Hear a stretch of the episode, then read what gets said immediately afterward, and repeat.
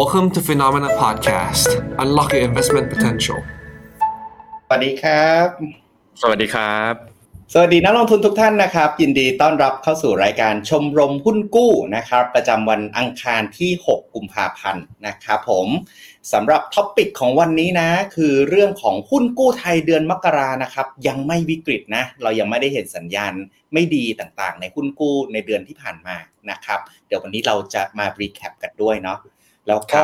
เดือนกุมภากุมภาพันธ์นะครับ จะเป็นอย่างไรนะครับ อันนี้เป็นหัวข้อของวันนี้ วันนี้ก็พบกับผมกับคุณเอ็มเหมือนเดิม ผมกสินสุธรรมนัทนะครับ แล้วก็คุณเอ็มธนกรลิมวิทราดลสวัสดีครับคุณเอ็มสวัสดีครับพี่กิ๊กครับ สวัสดีครับ วันนี้มีเนื้อหาอัดแน่นเลยครับคุณเอ็มครับวันนี้ผมมีก็มีอะไรมาคุยให้ฟังบ้างเอ่ย อะเดี๋ยวเราอัปเดตว่าล่าสุดเนี่ยที่หุ้นกู้ที่ผ่านมาในเดือนมกราคมเนี่ยขายดีไม่ดียังไง สถานการณ์หุ้นกู้ที่เป็น investment grade ที่เป็น non rate เนี่ยเป็นยังไงนะครับแล้วก็มีข่าวมาอัปเดต2อสามอย่างครับที่เกี่ยวข้องกับหุ้นกู้ในช่วงที่ผ่านมาครับพี่กิ๊กรวมไปจนถึงอัตราดอกเบี้ยนโยบายเนาะพรุ่งนี้กนงจะมีประชุมนัดแรกของ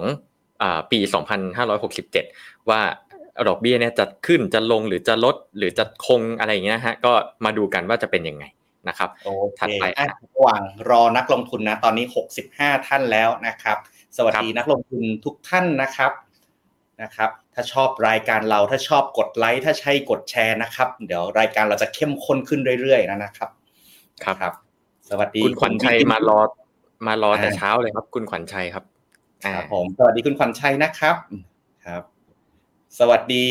พี่ปูนะ คุณเอ็ม ผมไปเจอพี่ปูมาคุณวีวินจริง ๆ อ่านว่าวีวินวิบอ่า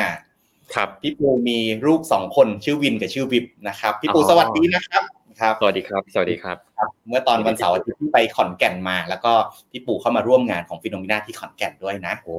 ครับก็ดีใจได้เจอพี่ปูนะครับ สวัสดีคุณจอยนะ คุณจอยอาทิตย์ที่แล้วผมจำได้นะ คุณจอยมาถามถามตัวไหนนะ คุณเอ็ม โอ้ผมจำไม่ได้จำไม่ได้คุณจอยลองถามเองอ่าผมจำได้ว่าดีที่แล้วเนี่ย คุณจอยมาถามตัวไหนสักอย่างหนึ่งผมมั่นใจว่าวันเนี้ยเรามีตัวที่คุณจอยขอมาให้ดูด้วยนะครับ โอเค จัดไปครับครับผมสวัสดีคุณฮาชิบะนะครับ สวัสดีทุกท่านนะครับ อะระหว่างรอคุณเอ็มชวนคุยก่อน มาเลยคพรับรุ่งนี้กรงงแล้วแมตช์แรกของปีนะกรงงไทยนะครับครับ คุณเอ็มคิดว่าไงลดไม่ลด สิ่งนี้น่าจะส่งผลต่อหุ้นกู้เราเต็มๆเลย อืมใช่ เอ่อ เอาส่วนตัวผมก่อนเนาะ เอ่อ ผมคิดว่ายังไม่ลดนะครับ ผมคิดว่ายังไม่ลด แต่ว่ามีความเสี่ยงเหมือนกัน ในอาจจะไม่ใช่ครั้งนี้ แต่ว่าอาจจะครั้งถัดๆไป อ่า หมายถึงว่าครั้งอาจจะเป็นช่วงแบบครึ่งปีหลังหรือเปล่านะครับ อันนี้เป็นเป็นเป็นข้อสังเกตนะครับ เพราะส่วนหนึ่งเนาะจริง ๆ ก็เงินเฟ้อมันติดลบก็จริงพี่กิ๊กแต่ว่าอืมเห็นเห็นว่าเอ่อเขาก็ยังดีเฟนต์กันอยู่เนาะทั้งแบงก์ชาติเองอะไรเองนะ กระทรวงพาณิชย์ที่ทำตัวเลขเองยังดีเฟนต์เลยว่า ตอนนี้ไม่ใช่เงินฝืดอะอืมก็เลยก็เลยมองว่าการแนวคิดอย่างเงี้ย ถ้าเขามองแบบว่ามันไม่ให้เกิดเงินฝืดมันโอกาสที่มันจะไม่ลดหรือเปล่านะครับ ก็คืออาจจะคงไว้ก่อนพี่กิ๊กคิดว่ายังไงครับ จริงอืมอย่างเมื่อเช้าเนี่ยคุณเอ็มในรายการ Morning Brief อะเราคุยกันเข้มข้นเหมือนกันเรื่องเงินฝืดเนาะประเด็นเรื่องนี้ครัก็บสำคัญเหมือนกัน ส่วนตัวผมก็คิดว่ารอบนี้กรงงยังไม่น่าลดครับ แต่แต่เหตุผลผมต่างจากคุณเอ็มนิดนึงครับ ก็คือส่วนใหญ่นะกนงไทยอะชอบดูชาวบ้านก่อนว่าชาวบ้านเขาลดหรือเปล่าอืมจริง ๆ ไม่ใช่กนงไทย ทุกประเทศทั่วโลกครับ ธนาคารกลางทุกประเทศทั่วโลกเนาะส่วนใหญ่ก็มักจะรอพี่ใหญ่ก่อน รอดูครับ US ก่อน US เอายังไงนะลดไม่ลด ถ้า US ลดแล้วเนี่ยรัฐบาลกลางหลาย ๆประเทศก็มีแนวโน้มที่จะลดตามสหรัฐนะครับครับเพราะฉะนั้นผมดูที่สหรัฐเป็นหลักเนาะล่าสุดเนี่ยอาทิตย์ที่แล้วที่อเมริกาเพิ่งมีประชุม FOMC ไปนะครับ ก็โทนที่ออกมาเนี่ย นักวิเคราะห์หลาย ๆ ที่นะ ก็คาดว่าไอ้ลดไหมอะปีนี้ลดแน่นอนแหละ แต่ตอนนี้คำถามสำคัญในตลาดก็คือ แล้วลดเมื่อไหร่นะครับอืมซึ่งตอนเนี้ยโทนในตลาดเนี่ยส่วนใหญ่นะ คิดว่าเฟดเนี่ยน่าจะเริ่มลดดอกเบี้ยประมาณรอบเดือนพฤษภาคมนะครับครั้งประชุมเฟดครั้งต่อไปเรื่องนี้เนี่ยคือจะมีเดือนมีนาคมนะเขาคิดว่านักวิเคราะห์หลาย ๆ ที่ทั่วโลกนะรวมถึง Finnomena ด้วยก็คิดว่า เดือนมีนาคมเนี่ยยังไม่น่าใช่จังหวะที่จะลดดอกเบี้ย แต่รอบครับถัดไปคุณเอ็มในเดือนพฤษภาคมรอบนั้นแหละ คิดว่าจะเริ่มมีการลดดอกเบี้ยแล้วครับอืมแต่ผมเลยคิดว่ากนง.ไทยน่าจะรอท่าทีอเมริกาสักนิดนึงนะครับ แล้วก็อาจจะตัดสินใจเรื่อง policy rate หลังจากเดือนพฤษภาครับ ครับผมอ่าจั่วหัวนะอะเราเข้าเรื่องกันเลยไหมคุณเอ็มตลาดได้ครับตลาดบอลปีนี้นะแปดแสนเก้าหมื่นล้านที่กำลังจะ ครบกำหนดชำระนะครับ ในจำนวนนี้เนี่ยมีประมาณสักสามแสนเออโทษครับหนึ่งแสนสามหมื่นล้านนะที่เป็นหุ้นกู้ลักษณะ non rate นะครับเราจับตาเรื่องนี้อย่างต่อเนื่องนะครับปี 2024 เนี่ยเป็นปีหนึ่งที่ตลาดหุ้นกู้ไทยเนี่ยมีบอลแมทชัวหรือว่าบอลครบกำหนดอายุเนี่ยค่อนข้างมาก ที่สำคัญคือปีที่แล้วนะ เรามีข่าวไม่ดีหลายข่าวเหมือนกันที่เกี่ยวกับบอล All Inspire Stark JKN ต่างๆเนาะนะครับเพราะฉะนั้นปีนี้ครับสถานการณ์หุ้นกู้เนี่ย เรียกว่าเข้มข้นนะแล้วก็ต้องติดตามอย่างใกล้ชิดนะครับรอบที่แล้วนะครับ เราก็ผ่านเราเริ่มจัดรายการประมาณเดือนมกรากันเนาะคุณเอ็มตอนนี้ผ่านหนึ่งเดือนแล้วนะครับวันนี้คุณเอ็มเอาข้อมูลอันหนึ่งมาให้ดู ผมว่าเป็นข้อมูลที่ดีมากเลย แล้วก็เป็นตัวที่จะพอบอกได้นะว่าตลาดหุ้นกู้ไทยเนี่ยยังคึกคักอยู่หรือไม่นะครับ ครับผมอะโอเคมาที่จอผมดีกว่านะครับ ก็ เรามา recap หุ้นกู้ที่เสนอขายในเดือนมกราคมกันนะครับก็เดือนที่ผ่านมานี่เองนะครับก็จะเห็นว่าบริษัทอสังหาเนี่ยเรียงคิวกันมาออกหุ้นกู้เต็มไปหมดเลยครับพี่กิ๊กตอนนี้บริษัทที่ออกหุ้นกู้ที่เป็นเรตติ้งสูงสุดคือ AP ครับแล้วก็ที่เราเห็นกันเนาะก็จะมี Origin มี SC Asset ลุมพินีนะครับเสนาไซมิส Asset ไล่ไล่เรียงกันมานะครับทีนี้จะให้ดูตรงนี้ฮะก็คือมูลค่ายอดเสนอขายนะครับที่เขาตั้งเป้าทั้ง target ไว้เนี่ยว่าหุ้นกู้ถ้าขายหมดเนี่ย จะเท่าไหร่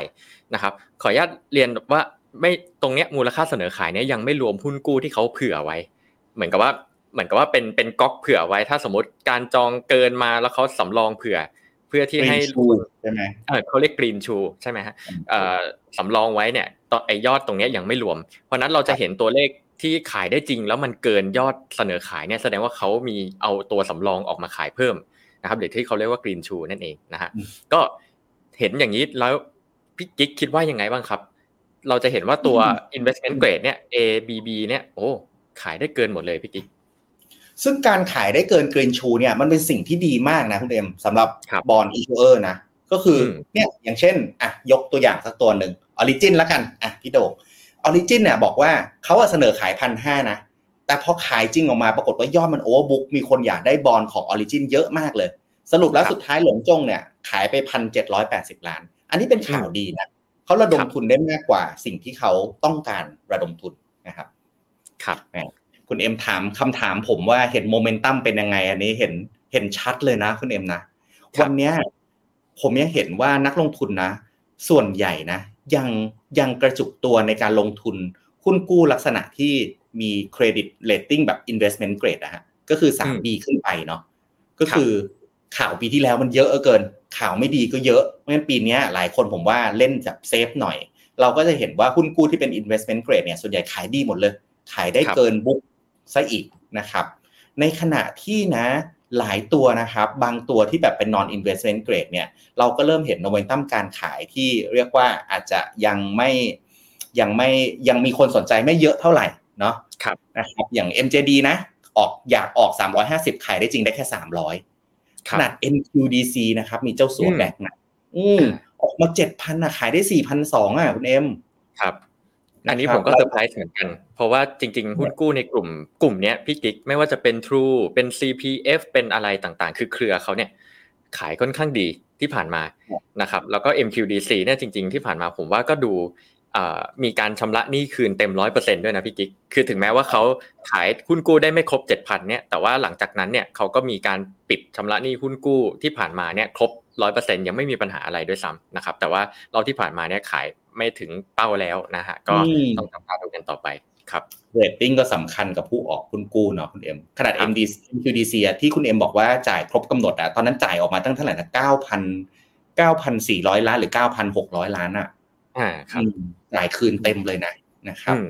มันอาจจะแปลแปลได้ว่านักลงทุนก็ cautious ก็คือระมัดระวังมากขึ้น ก็พยายามอืมลงทุนในตัวที่เป็น investment grade นี่แหละไอตัวที่เป็น non rate เขาก็อาจจะระมัดระวังหน่อยอาจจะไม่ได้ลงทุนเยอะขนาดนั้นนะครับ ซึ่งก็เป็นวิวเดียวกับเราเนาะพี่กิ๊กเราก็สนับสนุนให้นักลงทุนลงทุนในหุ้นกู้ที่เป็น investment grade เป็นหลักเช่นเดียวกัน ถูกต้องถูกต้อง แต่ผมเห็นหน้านี้นะคุณเอ็มผมสบายใจอย่างหนึ่งครับ ผู้ออกหุ้นกู้อะพวก property sector พวกอสังหาเนี่ยออกหุ้นกู้ในตลาดไทยประจำอยู่ละครับหนึ่งเดือนที่ผ่านมาในเดือนมกรารอบอาทิตย์อังคารที่แล้วอังคารสองอังคารก่อนเราก็มาอัปเดตกันตลอดเนาะว่าเนี่ยมีคุณกู้ออกกันเต็มไปหมดเลย อสังหาเต็มไปหมดด้วย ตอนแรกเราก็ concern นะอสังหาออกกันเยอะมาก แต่ปรากฏว่าพอออกไปจริงแล้วอะคุณเอ็ม feedback ที่ได้รับจากลูกค้าดูดีเลยนะ เพราะว่าที่ออกไปเนี่ยขายได้หมดเลย ขายเกิน book ด้วยซ้ำนะครับ ก็เป็นเรื่อง น่าดีใจนะสำหรับ property sector นะครับครับมาดู sector อื่นกันต่อครับ ก็สื่อสารครับ True แน่นอนฮะ ขายไปตอนเมื่อสิ้นเดือนที่แล้วนี่เองเรตติ้ง A บวกก็เสนอขายโอ้บุ๊กโอ้โหบุ๊กเยอะมากครับ เกือบห้าสิบเปอร์เซ็นก็คือยอดเจ็ดพันเนี่ยเขาเอาของสำรองตัวกรีนชูมาขายเนี่ยสรุปปิดไปหมื่นห้าร้อยบาทเอ้ยหนึ่งหมื่นหนึ่งหมื่นห้าร้อยล้านบาทนะฮะอันนี้ก็ ค่อนข้างสะท้อนถึงความมั่นใจในธุรกิจ True เนาะของลูกค้าทั้งของนักลงทุนเองด้วยนะครับที่จริง ๆ True ก็เพิ่งควบรวมกับ d t แทมานะฮะก็อาจจะเป็นเหตุผลหนึ่งที่อาจจะมองว่าธุรกิจของ True เนี่ยยังมีความมีเสถียรภาพยังสามารถจ่ายชำระหนี้ได้ ถึงแม้ว่าเราพี่กิ๊กเราเคยเอาตัวเลข True มาโชว์นักลงทุนด้วยในรายการนะครับถึงแม้ว่าตัวเลขเนี้ยอาจจะแบบดูแล้ว ไม่ได้รู้สึกว่ามันเขาเรียกอะไรเลิศเลอเพอร์เฟกขนาดนั้นเพียงแต่ว่า ในแง่ของความเชื่อมั่นของนักลงทุนก็สะท้อนจากตัวเลขการขายหุ้นกู้ก็ค่อนข้างยังยังดีอยู่ทีเดียวเลยครับ ใช่ ตัวเนี้ยผมว่าใช่เห็นด้วยคุณเอ็มเลย การขายหุ้นกู้ได้ออกมาแค่เจ็ดพันน่ะ ขายได้หมื่นห้าร้อยอะมันแปลว่าอะไรมันแปลว่าหลาย ๆ คนน่ะก็อยากเอาเงินไปให้ True แบบกู้กู้ฉันเถอะกู้ฉันเถอะถูกไหมครับเพราะฉะนั้นตอนนี้แสดงว่าหลาย ๆ คนก็มั่นใจในเครดิต True ว่าเฮ้ยเธอมีเงินจ่ายฉันคืนแน่นอนเมื่อครบกำหนดนะครับคุณเอ็มสังเกตไหม ชื่อที่ขายได้ overbook นะส่วนใหญ่เป็นชื่อแบบคุ้นหูทั้งนั้นเลยครับ True สวัสด์โทรีเซนไทย TTA เนาะนะครับรบส่วนใหญ่เป็นชื่อที่คุ้นหูทั้งนั้นเลยนะครับทรินิตี้อาจจะหลุดเป้าไปนิดนึงเนาะจะขาย 200 ขายจริงได้ 65 นะครับ PROEN ที่ยังยอดยังไม่ออกใช่ไหมคุณเอ็ม อันนี้ผม เนื่องจากว่าเขายังไม่จดทะเบียนหุ้นกู้ในไทย BMA ครับ ผมก็เลยยังไม่ทราบว่าสุดท้ายแล้วเขาขายได้เท่าไหร่ อันนี้ถ้าถ้าข้อมูลออกยังไงคงอัปเดตครับอัปเดตอีกทีครับเดี๋ยวเรามาอัปเดตเรื่อยๆนะครับ ถ้านักลงทุนทราบนะว่า P R O E N ขายไปได้ PROEN ขายไปได้เท่าไหร่นะครับ พิมพ์บอกกันได้นะครับ เรามาช่วยกันนะครับ ครับผม โอเค overall นะ ก็ยังดูดี ทั้งอสังหาก็ยังขายกันได้ สื่อสารการเงินอื่น ๆ ผมว่าก็ยังขายกันได้หมดนะ ยังไม่ได้มี แต่ถ้าเกิดว่าเราเห็นสถานการณ์แบบเนี่ยออกมาขาย 500 ล้าน 1,000 ล้าน ระดมทีทุนจริงได้กันแบบร้อยล้าน 200 ล้านอย่างเงี้ย ผมว่าตลาดหุ้นกู้จะเริ่มมีปัญหาแล้วแต่ภาพปัจจุบันผ่าน 1 เดือนแรกของปี 24 ไป ยังไม่มีอะไรยังสบายใจอยู่ครับครับผม งั้นเราขยับมาดูตัวหุ้นกู้ที่มีปัญหากันบ้างดีกว่าครับพี่กิ๊กก็ล่าสุดเมื่อสัปดาห์ที่แล้วเองนะครับ หลังจากที่เราไลฟ์กันวันอังคารวันพุธมาเลยครับ ก็โกลคอนครับหรือ global consumer เนาะก็ขอเรียกประชุมผู้ถือหุ้นกู้ครับด่วนฮะวันที่ 13 กุมภาพันธ์ก่อนวาเลนไทน์เวลาบ่าย2นะครับก็ขอจัดเป็น e-meeting เลย จะขอพิจารณาให้ผู้ถือหุ้นกู้เนี่ยช่วยขยายระยะเวลาชำระหนี้ครับพี่กิ๊กออกไป 2 ปีนะครับก็คือขอแก้ไขวันครบกำหนดเนี่ยแหละนะฮะจาก 25 กุมภาปีนี้ไปเป็น 25 กุมภาปี 2569นะครับแล้วก็ขอให้พิจารณาแบ่ง ชำระคืนเงินเงินต้นหุ้นกู้ให้ด้วยนะครับ จากเดิมจ่ายชำระครั้งเดียวเมื่อ maturity ใช่ไหมฮะตอนนี้ขอผ่อนจ่ายครับเป็นรายงวดนะฮะก็แบ่งแบ่งจ่าย 9 งวดตลอดระยะเวลา 2 ปีนะครับอันนี้คือวาระแรกที่ 1 ก็คือขอ extend คือการขยายระยะเวลาชำระหนี้ออกไป 2 ก็คือขอแบ่งชำระเป็น 9 งวดด้วยนะครับ ส่วนวาระที่2พี่กิ๊กอ่าครับผมวาระที่2ก็คือเรื่องของการขอ เปลี่ยนแปลงอัตราดอกเบี้ย ก็คือเขาไม่ได้ยืดอย่างเดียวหรอกนะฮะเขายืดแล้วเขาเพิ่มดอกเบี้ยให้ด้วยอีก 0.25%ต่อปีนะครับก็อันนี้ก็จะเป็นจุดที่ทางคล้ายๆกับ ITD เมื่อก่อนหน้านี้พี่กิ๊กว่าเขาก็ขอ extend แล้วก็เพิ่มดอกเบี้ยนะครับก็อันนี้ก็ถ้าใครที่ถือหุ้นกู้ตัว global consumer อยู่ก็อย่าลืมไปใช้สิทธิ์โหวตกันด้วยนะครับครับผมกำลังจะถามเลยว่านักลงทุนท่านไหนมีถือโกลคอนอยู่ไหมครับ ถ้ามีพิมพ์หนึ่งให้ผมนิดนึงนะ เผื่อชวนคุยอยากรู้ครับว่าจะโบดยังไง ที่คุณเอ็มบอกมาถูกต้องเลย ทรงมาเหมือน ITD เป๊ะทุกอย่างเลย ขอยืดหนี้ขอแต่ ITD ไม่ได้ขอผ่อนจ่ายต้นเนาะ ITD ขอยืดหนี้นะแต่โกลคอนอะขอผ่อนจ่ายต้นด้วย ที่สำคัญคือมุกเดียวกันครับ มีดอกเบี้ยแถมให้อีกนิดนึงอีกยี่ห้าสตังค์สำหรับคนที่โหวตให้ผ่านและไปต่อนะครับครับเป็นวิธี ที่ที่ผมสังเกตนิดหนึ่งพี่พี่กิ๊กก็คือว่าการที่ ITD ไม่ขอจ่ายผ่อนต้นเนี่ย ก็คือเขามั่นใจว่าเขาจะโลโอเวอร์ได้อีก 2 ปีในอนาคต เพราะว่าถ้าถ้าเขาสามารถออกหุ้นกู้มาโลโอเวอร์เขาก็จ่ายทั้งปีเอ่อจ่ายเต็มจำนวนได้ แต่ถ้าโกลคอนเนี่ยถ้าถ้าขอผ่อนจ่ายต้นอะอะผมเดานะ คิดว่าน่าจะไม่สามารถเหมือนกับว่าเขาก็คงไม่ไม่ต้องโลโอเวอร์แหละแต่ค่อยๆ พยายามหา หรือหรือโลโอเวอร์แต่ว่าไม่ต้องโลโอเวอร์เต็มจำนวน ก็คือค่อยๆพยายามจ่ายเงินต้นคืนให้ได้อะไรอย่างเงี้ยนะฮะก็ต้องมาติดตามกันครับ ครับผมครับผม ก็ก็ก็เป็นข่าวไม่ดีแต่ว่าก็ไม่ได้ข่าวร้ายมากเนาะคุณเอ็มไม่ใช่ว่าบริษัทหยุดดำเนินการไม่ใช่ปิดกิจการ ไม่ใช่ยื่นขอล้มละลาย แต่ตอนนี้ก็คือของอนอมนี่จากเรื่อง liquidity ต่างๆ เนาะที่อาจจะโปรอาจจะไม่แมชกันนะครับก็ตัวหนึ่งนะที่ลุ้นกันอยู่ ไม่มีใครถือโกลคอนเลยเหรอครับ โอ้ยินดีด้วยนะ ยินดีด้วยถือว่า ถือว่าก็โชคดีครับ ถ้าถ้าไม่ได้ถืออยู่นะฮะครับ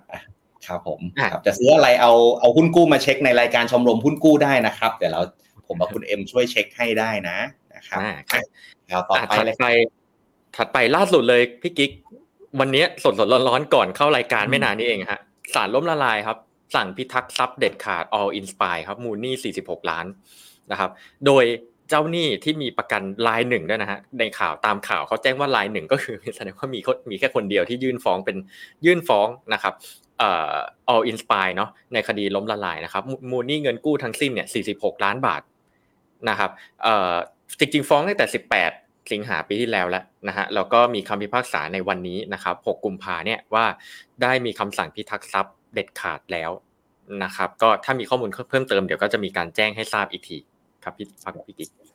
ก็เป็น after shock ที่มาจากปีที่แล้วเนาะเหตุการณ์การ default ของ all inspire นะครับที่น่าสนใจนะตรงนี้ก็คือ พอมีผู้ถือหุ้นกู้หนึ่งรายเนี่ยที่เขาถือหุ้นกู้ไว้ 46 ล้านเนี่ยยื่นฟ้องนะศาลล้มละลายกลางสั่งเลยพิทักษ์ทรัพย์ของ all inspire เพราะว่าอะไร เพราะว่าหุ้นกู้เนี่ยเห็นไหมคุณเอ็มครับหุ้นกู้แบบมีหลักประกัน แสดงว่าในวันที่ออกหุ้นกู้เนี่ย all inspire อะ เขาเอาแอสเซทบางอย่าง เอามาตึงไว้กับหุ้นกู้ไปนี้ ครับ เพราะฉะนั้นเนี่ยผู้ถือหุ้นกู้อะพอมีสินทรัพย์ค้ำประกันใช่ไหมที่เราเรียกว่า collateral ถ้ามี collateral แล้วปรากฏว่า issuer เนี่ยหรือว่าผู้ออก all inspire เนี่ยไม่สามารถจ่ายได้ เพราะฉะนั้นผู้ถือหุ้นกู้เนี่ยก็มีสิทธิ์บอกไปบอก all inspire ว่านี่หุ้นกู้ตัวนี้มีประกันนะ ไปขายซะอะไรที่เอามาประกันนะอยู่เอามาประกันอะไรก็เอาสิ่งนั้นไปขายซะ นะครับเพราะฉะนั้นก็เป็น mechanism หนึ่งนะที่สามารถทำได้ หลังจากขายเสร็จนะครับ ก็จะเอาเงินเนี่ยมาแบ่งก้อนหนี้ชั้นต่างๆเนาะจ่ายคืนผู้ถือหุ้นต่อไปนะครับแต่ที่น่าสนใจคือถ้ามันเป็นแค่ลายหนึ่งแล้วก็มียอดหนี้ที่มัน cover แค่เจ้าหนี้รายเดียวเนี่ยก็น่าสนใจว่าจริง ๆ ข่าวเนี่ยอาจจะสมมติศาลคุ้มครองก็คือคุ้มครองเจ้าหนี้แค่รายนี้รายเดียวในมูลหนี้ของคนนี้คนเดียวหรือเปล่านะครับ ยังไม่ใช่ มูลหนี้ทั้งก้อนที่อออินสปายมีการมีหุ้นมีผู้ถือหุ้นกู้อยู่หรือเปล่านะอันนี้ต้องติดตามกันต่อไป เพราะว่าถ้าสมมติมันเป็นแค่รายเดียวเนี่ย แล้วคงต้องดูกันต่อว่า เอ๊ะแล้วทั้งหมดทั้งมวลที่ทาง All Inspire มีหนี้สินอยู่ตอนนี้ในบุ๊กเขามีอยู่ 5,000 กว่าล้านนะครับในขณะที่ asset size เขาตอนนี้มีอยู่แค่ 4,000 กว่าล้าน คือ equity เขาติดลบไปแล้วนะฮะก็ต้องดูว่า process จะเป็นยังไงต่อนะครับถ้าสมมติว่ามีการมีการพิทักษ์ทรัพย์ เด็ดขาดจริงๆเนี่ยมันคือการที่ถึงถึงเวลาที่จะต้องมีเจ้าพนักงานบังคับคดีฮะมา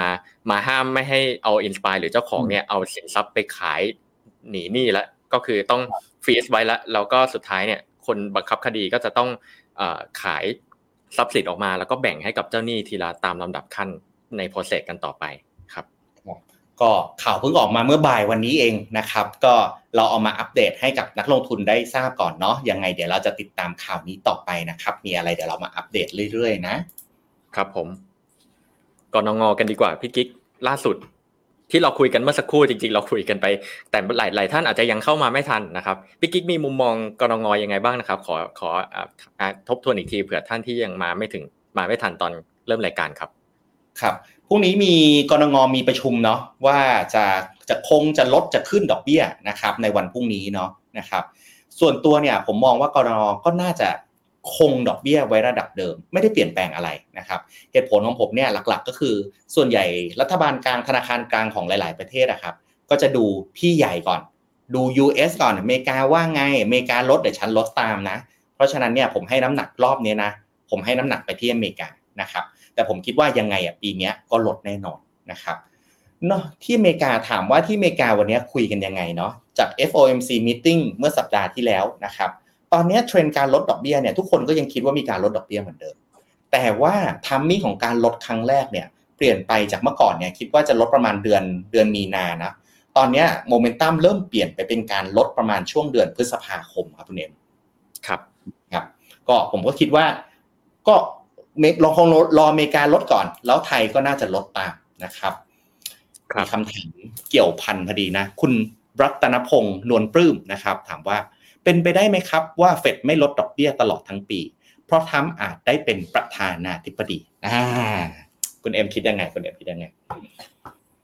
อันนี้ผมอาจจะไม่ได้ตามขนาดนั้น แต่แต่ผมมองว่าจริง ๆ ถ้าโดยปกติถ้าเป็นนายเอ่อเป็นรัฐบาลใหม่เนาะ ประธานาธิบดีใหม่เนี่ยจริง ๆ แล้วถ้าถ้าถ้าโดยส่วนตัวผมนะ ผมคิดว่าเขาน่าจะโปรการลดดอกเบี้ยนะเพราะว่าเขาก็อยากให้เศรษฐกิจฟื้นตัวเติบโตได้ดีอะไรเงี้ยฮะการลดดอกเบี้ยเนี่ยน่าจะช่วยให้ให้ตัวเขาเองเนี่ยก็ได้ประโยชน์เนาะในในฝั่งรัฐบาลเหมือนเหมือนคุณเศรษฐารัฐบาลใหม่เราก็เหมือนกันถูกไหมเขาก็พยายามผลักดันแบงก์ชาติให้ลดดอกเบี้ยเหมือนกันอะไรเงี้ยครับครับครับพี่เห็น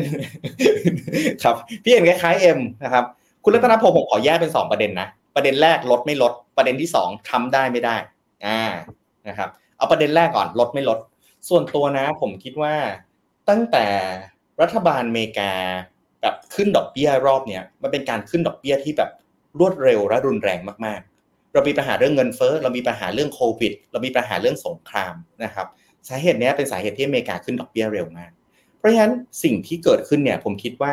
สุดท้ายครับ ในเรื่องของดอกเบี้ยก็ตามตลาดแรงงานก็ตาม GDP ก็ตาม มันก็ต้องเข้าสู่ภาวะที่เขาเรียกว่าอีโควอเบียมหรือว่าภาวะปกติเนาะนะครับซึ่งผมคิดว่าในดอกเบี้ยอเมริกาเมื่อก่อนเนี่ยอยู่เปอร์เซ็นต์กว่าๆแบบเปอร์เซ็นต์ครึ่งนี่ถือว่ารูรูราแล้วนะ ดอกเบี้ยที่อเมริกา วันนี้ดอกเบี้ยอเมริกาอยู่ห้าเปอร์เซ็นต์น่ะผมว่ามันเยอะเกินไปนะครับ สุดท้ายอะถ้าดอกเบี้ยอยู่สูงระดับนี้ตลอดเนี่ยคนที่จะไปเอฟเฟกก็คือบริษัทที่กู้ยืมต่างๆนะครับ เพราะว่าถ้าผมทำธุรกิจอยู่ที่อเมริกา แล้วผมต้องกู้เงิน แล้วผมไปกู้เงินที่ได้ดอกเบี้ยแบบห้าหกเจ็ดเปอร์เซ็นต์อย่างเงี้ยโอ้โหต้นทุนทางการเงินผมนี่แบบมหาศาล เพราะฉะนั้นผมว่ารัฐบาลเนี่ยก็ต้องดูประกอบกันเนาะทั้งเรื่องของอะใครเป็นนายกในเรื่องหนึ่ง อีกเรื่องหนึ่งคือสภาพเศรษฐกิจเป็นยังไง ที่สำคัญก็คือผู้ประกอบการผู้ประกอบธุรกิจในอเมริกาเนี่ยจะอยู่ได้หรือเปล่า ถ้าดอกเบี้ยยาวสูงและยาวนานขนาดนี้ นะครับเพราะฉะนั้นส่วนตัวเนี่ยผมคิดว่าต้องลดนิดหนึ่งปีนี้นะครับครับประเด็นที่สองนะทรัมป์เป็นนายก กระแสเนี้ยแสดงว่าคุณรัตนพงศ์นี่เป็นคนแบบติดตามข่าวติดตามการเมืองข่าวระหว่างประเทศนะ ถูกต้องเลยครับ ตอนนี้กระแสที่อเมริกานะทรัมป์เนี่ยโหได้รับการโปรเยอะมาก คะแนนของโจไบเดนตอนนี้ตกลงมาเยอะมากเหมือนกันนะครับเราอาจจะมีเห็นก็ได้นะทรัมป์อาจจะมีการแบบ หวนคืนสังเวียน President of United States อีกครั้งหนึ่งก็ได้ ถ้าทรัมป์มาจริง ผมว่านะ สิ่งที่น่ากลัวที่สุดคือจีนครับสงครามการค้าจะดำเนินต่อไปนะการกีดกันทางการค้าในรูปแบบต่างๆนะครับ จะยังดำเนินต่อไปและรุนแรงมากขึ้นทรัมป์เขาชัดเจนมากว่าเขาต้องการทำอะไรนะ เพราะฉะนั้นการที่ทรัมป์กลับมาเนี่ย ผมว่ามันอาจจะไม่ได้เอฟเฟกกับตลาดดอกเบี้ยเต็มๆ แต่เอฟเฟกกับตลาดการลงทุนทั่วโลกแน่นอนนะครับ ครับผม มีทางคุณฮาชิบะครับ บอกว่าขออนุญาตสอบถามครับ ว่าในมุมกนง.มีเหตุผลอะไรสนับสนุนที่ไม่ลดดอกเบี้ยหรอครับ ทั้งๆที่อัตราเงินเฟ้อติดลบ อ่ามามาดูจอผมอีกนิดหนึ่งครับ เงินเฟ้อเพิ่งประกาศไปใช่ไหมฮะอ่าตัว headline inflation เนี่ยลบเป็น 1.1% core inflation ยังบวกอยู่นะครับความหมายก็คือว่าจริง ๆ แล้ว headline inflation เนี่ยโดนผลกระทบด้วยราคาน้ำมัน แล้วก็ราคาอาหารสดซะเยอะ นะฮะซึ่งที่ผ่านมาเนี่ยราคาน้ำมันเนื่องจากว่าปีปีสองปีที่แล้วราคาน้ำมันขึ้นสูงใช่ไหมฮะพอตอนนี้น้ำมันมัน stable เนี่ยมันเลยทำให้มันเลยทำให้ฐานฐานข้างข้างปีที่แล้วมันสูง แล้วก็รอบนี้มันเลยมันเจอฐานสูงเข้าไปก็เลยติดลบนะฮะแต่ว่าในแง่ของตัวที่เป็นราคา CPI ที่เป็นเขาเรียกอะไรสินค้าทั่วๆไปฮะสินค้าอุปโภคบริโภคทั่วไปที่มันไม่ได้มีน้ำมันมาเกี่ยวข้อง CPI อ่าไม่รวมน้ำมันอ่าใช่ มันยังบวกอยู่ฮะ พอมันยังบวกอยู่เนี่ยแล้วก็มันขึ้นอยู่ว่าเขาอะยังคาดการอยู่ว่าอ่าจริงๆไอ้ที่มันลบเนี่ยเป็นลบชั่วคราวหรือเปล่า ถ้าเขามองว่าการการลบมันลบแค่ชั่วคราว แล้วก็ core ยังบวกอยู่ได้ในอนาคตมันจะสูงขึ้นเนี่ยเขาก็อาจจะไม่ได้ลดดอกเบี้ยลงก็ได้นะครับ อันนี้ก็เป็นหนึ่งในสาเหตุหนึ่ง อีกสาเหตุหนึ่งที่ที่ต้อง concern ก็คือเรื่องของตัวส่วนต่างอัตราดอกเบี้ยอย่างที่พี่กิ๊กเรียนแจ้งสักครู่นะครับว่าถ้าเฟดยังไม่ลดดอกเบี้ยลงแล้วเราลดก่อนเนี่ย นะครับมันจะทำให้ส่วนต่างดอกเบี้ยของอเมริกากับฝั่งฝั่งเราเองเนี่ยมันถ่างขึ้น พอถ่างขึ้นปั๊บมันก็ไปกดดันค่าเงินบาทให้อ่อนค่าก็จะไม่ไม่เป็นผลดีต่อผู้นำเข้าอะไรต่างๆ ด้วยนะฮะอันนี้ก็เป็นเป็นเป็นอีกปัจจัยหนึ่งที่ต้องต้องต้อง concern ก็แบงค์แบงค์ชาติก็จะต้อง weight กันระหว่างอัตราการเติบโตเศรษฐกิจเงินเฟ้อแล้วก็เรื่องของดอกอ่าเรื่องของอัตราดอกอัตราแลกเปลี่ยนด้วยนะครับ ครับผมได้แต่ถ้าลดขึ้นมานะคุณเอ็มโอสนุกสนานเลยนะ คนพอลดปุ๊บเนี่ย ดอกเบี้ยทั้งระบบของประเทศไทยก็จะลดลงมาทันที เพราะฉะนั้นคนที่ถือหุ้นกู้ก็ตามถือบอลอะไรต่างๆ ก็ตามที่เป็นของประเทศไทยอะถ้าลดมาจริงปุ๊บอยู่จะได้ได้ mark market ว่า capital gain ใช่ครับครับ ก็ติดตามต่อไปนะ แต่คิดว่ารอบนี้คงยังยังไม่ลดนะ ขนาดทางยุโรปอะครับ คุณเอ็ม วันนี้เขาก็ยัง set tone ในการลดกันแหละ แต่เขาก็ยังไม่ได้เริ่มลดกันจริง ๆ นะนะครับลองนักวิเคราะห์ส่วนใหญ่ก็ยังมองว่าไม่ลดครับก็เนี่ย forecast ของนักวิเคราะห์ในบูมเบิร์กก็ยัง 2.5%อยู่นะครับครับผมครับผมขอขอแถมตรงนี้นิดนึงนะ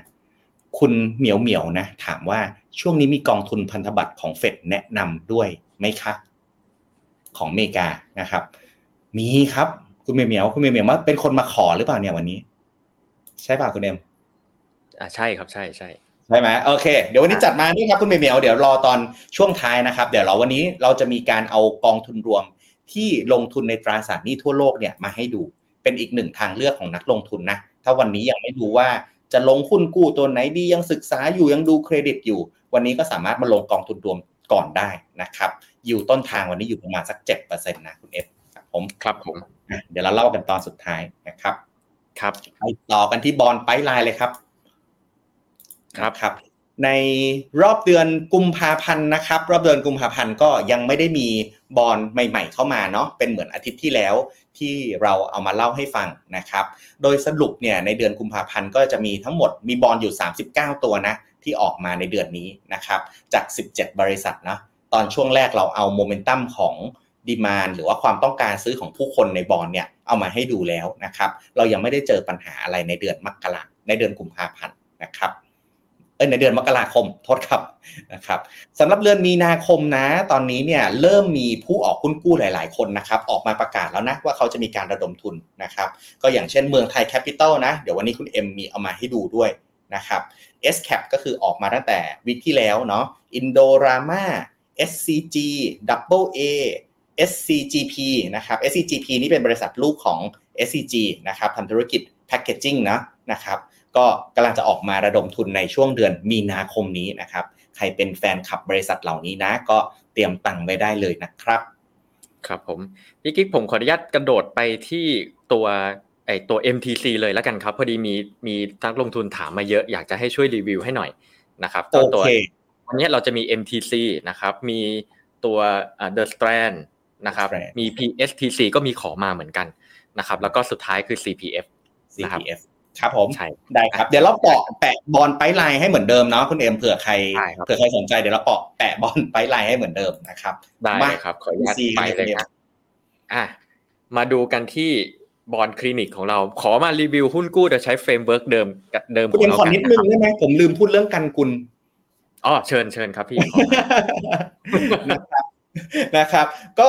เอ่อจะเห็นเนาะว่าเดี๋ยวกันกุลเนี่ยก็จะมีออกบอลด้วยนะครับในช่วงเดือนกุมภาพันธ์นะครับ ก็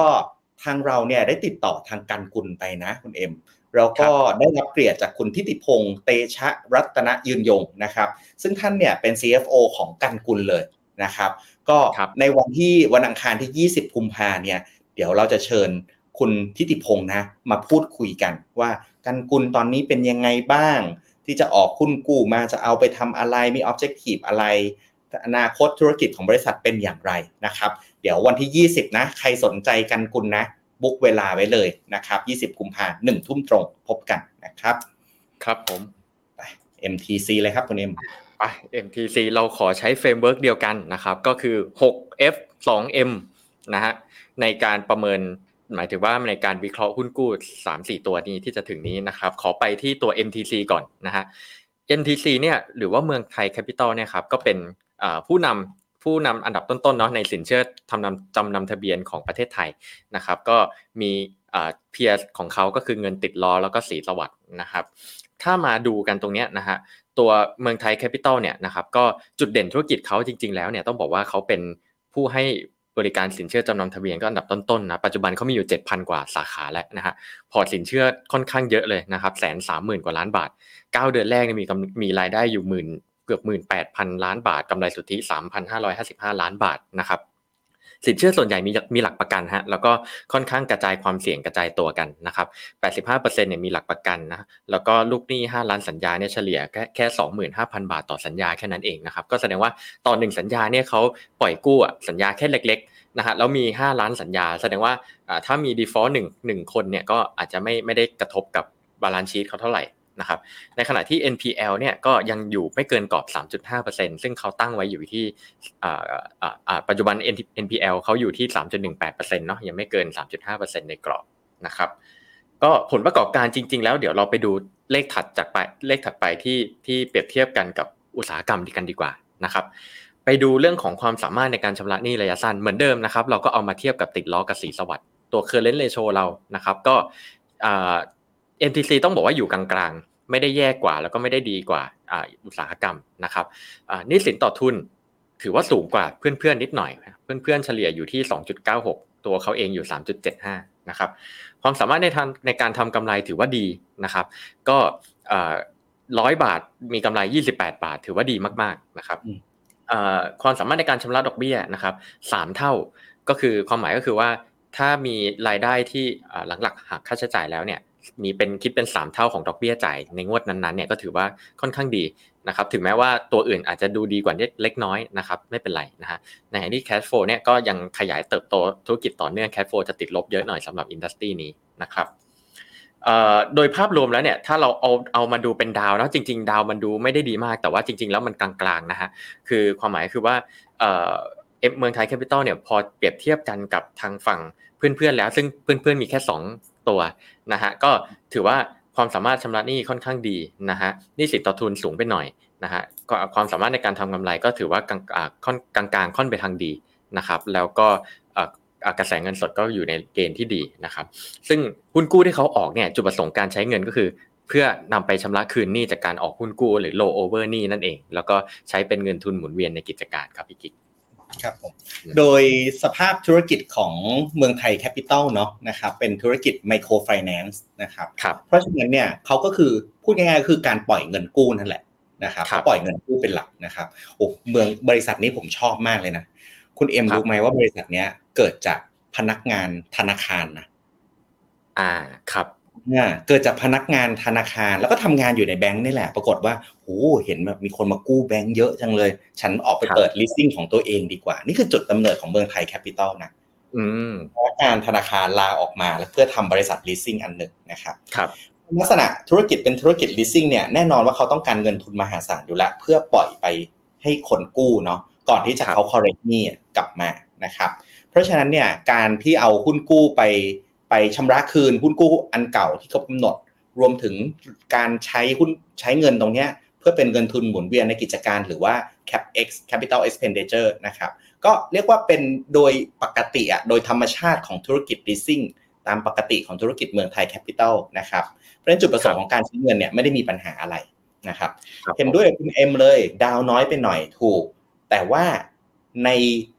ที่เราเปรียบเทียบด้วยกันเนี่ยมันมีอยู่แค่ 3 บริษัทเท่านั้นเอง คือเมืองไทยสีสวัสด์แล้วก็ติดล้อเนาะ นะครับเราเปรียบได้เฉพาะในในกลุ่มบริษัทเดียวกันเนาะนะครับ แต่ก็โออยังดูใช้ได้นะครับ เดี๋ยวเราไปดู default pop กับ outman c score ตอนท้ายกันนะครับสำหรับใครที่เล็งๆเมืองไทยแคปิตอลอยู่นะ ก็เป็นหนึ่งในตัวเลือกที่น่าสนใจนะครับครับอะถัดไปดีกว่าครับ CPF นี่ก็มีคนถามมาเยอะครับพี่กิ๊กก็น่าจะเป็นหุ้นกู้มหาชนระดับหนึ่งเลยนะครับกลุ่มธุรกิจเดียวกับเขาก็คือเบทาโกรไทยยูเนียนแล้วก็ TFG นะครับเดี๋ยวเอามาเทียบกันว่าเป็นยังไงบ้างนะฮะ CPF จริง ๆ แล้วทุกท่านอาจจะพอรู้กันดีอยู่แล้วว่าเป็นใครนะครับก็เป็นผู้นำผลิตอาหารของโลก แล้วก็มีฐานการผลิตเนี่ย17 ประเทศทั่วโลก แล้วตัวเขาเองในประเทศไทยเนี่ยฐานในประเทศไทยส่งออกไปกว่า 40 ประเทศทั่วโลกเลยนะครับก็บริษัทก็ยังอยู่ในตัวดาวโจนส์ Sustainability Index ด้วยนะครับก็ถือว่าเป็นบริษัทที่ค่อนข้างมีความมั่นคงระดับหนึ่งเลยนะฮะ ผลประกอบการขออนุญาตไปเปรียบเทียบเลยดีกว่านะครับเขาความน่าเชื่อถืออยู่ที่ A บวกเนาะ A บวกนกาทีฟนะครับในขณะที่ผลประกอบการเนี่ยถ้าไปดูเปรียบเทียบกับกลุ่มธุรกิจเดียวกันนะครับ ไปดูความสามารถชำระหนี้หน่อยนะฮะต้องถือต้องต้องเรียกว่าจริง ๆ แล้วตัวเลข current ratio ดูไม่ได้ดีมากเมื่อเทียบกับเพื่อนๆนะครับก็ค่าเฉลี่ยอยู่ที่ 1.22 ตัวเขาอยู่ที่ 0.79 นะครับ ก็ดูไม่ได้ดีมากนะฮะ ตัวนิสินต่อทุนนะครับ ก็ 2.24 เนี่ย จริงๆ ถือว่าสูงสูงกว่าค่าเฉลี่ยเล็กน้อยเหมือนกันนะครับ แต่ก็ไม่ได้สูงที่สุดเนาะ มี TFG สูงกว่านะครับความสามารถในการทำกำไรเป็นยังไงนะครับ ก็ดูไม่ค่อยดีเหมือนกัน ดูไม่ค่อยดีเหมือนกัน ก็ติดลบที่ 0.97 เนาะ เมื่อตอน 9 เดือน 9 เดือนในปี 2023 นะครับ ในขณะที่รายรายอื่นอาจจะอยู่ที่ประมาณเฉลี่ยอยู่ที่ 0.49 นะครับเปอร์เซ็นต์เนาะแล้วก็ความสามารถในการชำระดอกเบี้ยอยู่ที่ 0.79 นะครับ ก็ดูไม่ได้ดีกว่าค่าเฉลี่ยเท่าไหร่นะฮะสิ่งที่ดีที่สุดก็คือเรื่อง cash flow ครับ cash flow เขาแข็งแกร่งมากครับพี่กิ๊กสองหมื่นกว่าล้านในช่วงเก้าเดือนแรกในขณะที่เพื่อนๆทำได้อยู่เฉลี่ยอยู่ที่ประมาณแปดพันกว่าล้านนะครับ ครับผม อะ อันนี้ก็คือเราก็แปลตัวเลขจาก สักครู่นะครับมาเป็นตัวดาวก็คือเป็น percentile rank เนาะขอขออนุญาตย้ำอีกทีครับ ดาวนี้เราไม่ได้ให้เกรดเลตติ้งด้วย judgment เราเองนะครับ เราเราใช้ based on ตัวเลขที่เกิดจาก fact ตรงนี้ฮะแล้วเราก็ translate มาเป็นดาวเพื่อให้ดูง่ายขึ้นนะครับ ใช่ ซึ่ง CPF เนี่ยต้องบอกว่าจุดประสงค์การใช้เงินก็คือเพื่อมาชำระหนี้ที่ครบกำหนดเหมือนกันนะครับ ก็เหมือน roll over นี่แหละในการออกหุ้นกู้ครั้งนี้นะครับ เพราะฉะนั้นเนี่ยถ้าเราเชื่อมั่นว่าเป็นกลุ่ม CP แล้วก็มีกระแสเงินสดจากการดำเนินงานที่ยังแข็งแกร่งอยู่เนี่ยก็จริง ๆ CPF ก็ยังน่าก็เป็นตัวที่น่าสนใจนะครับครับผมก็เป็นหนึ่งในบริษัทยักษ์ใหญ่เมืองไทยเนาะนะครับเจริญพกฟันฟู้ดนะครับที่ผ่านมาเนี่ย CPF ก็มีการออกหุ้นกู้พวกนี้ออกมาเรื่อยๆ ออกมาประจำนะครับ อันนี้เป็นขาประจำของตลาดหุ้นกู้ไทยเนาะนะครับรอบนี้เนี่ยก็คือเอามาชำระหนี้ที่เขากำหนดก็คือเอามา roll over นะครับสำหรับใครที่เล็งเล็ง CPF อยู่นะ เดี๋ยวเขาจะออกบอลอายุตั้งแต่ 5 ปี 7 ปี 10 ปีนะครับมีอยู่มีอยู่ 3 รุ่นนะที่จะออกมานะครับ5ปีเนี่ยให้ดอกเบี้ยอยู่ประมาณ 3.45ถึง3.6นะครับ7ปีเนี่ย3.7ถึง3.9 ถ้า 10 ปีเนี่ยเห็นเลข4นะครับประมาณ 4%ถึง 4.27%นะครับก็ถ้าใครสนใจก็จองซื้อได้ช่วงประมาณสัก 22-23 นะ ของเดือนนี้เดือนกุมภาพันธ์นะครับ ก็สิ่งที่เวลาเราลงทุนคุณอ้วคุณกู้คุณเอ็มสิ่งที่ผมพูดตั้งแต่วันแรกนะคือ เราไม่ได้หาบริษัทที่โกรธเยอะที่สุดแต่เราหาบริษัทที่ไม่เจ๊งบริษัทที่มีเงินจ่ายคืนเรา นะครับซีเนสหนึ่งเป็นหนึ่งในตัวอย่างนะเมื่อกี้คุณเอ็มให้ดูตัว cash flow ของบริษัทนะครับ ถ้าใครดูจะเห็นว่าตัว cash flow โหนี้แบบเอาไปเลยไก่ย่าง5 ดาวนะ cash flow ดีมากนะครับ เพราะฉะนั้นตรงนี้มันบ่งบอกเรื่องเรื่องเรื่องว่าบริษัทเขาเนี่ยสามารถทำมาหากินมี cash flow เข้ามาได้ปกติ เพราะฉะนั้นการจ่ายคืนหุ้นกู้ก็ไม่น่าจะใช่เรื่องยากนะครับ ครับผมอะไปดูกันต่อครับ PSTC พอดีมี อ่านักลงทุนขอมาเหมือนกันครับพี่กิ๊กก็ PSTC เนี่ยต้องบอกว่าเป็นบริษัทที่อยู่ในอุตสาหกรรมเรื่องของการผลิตไฟฟ้านะครับพลังงานทดแทนนะครับ ก็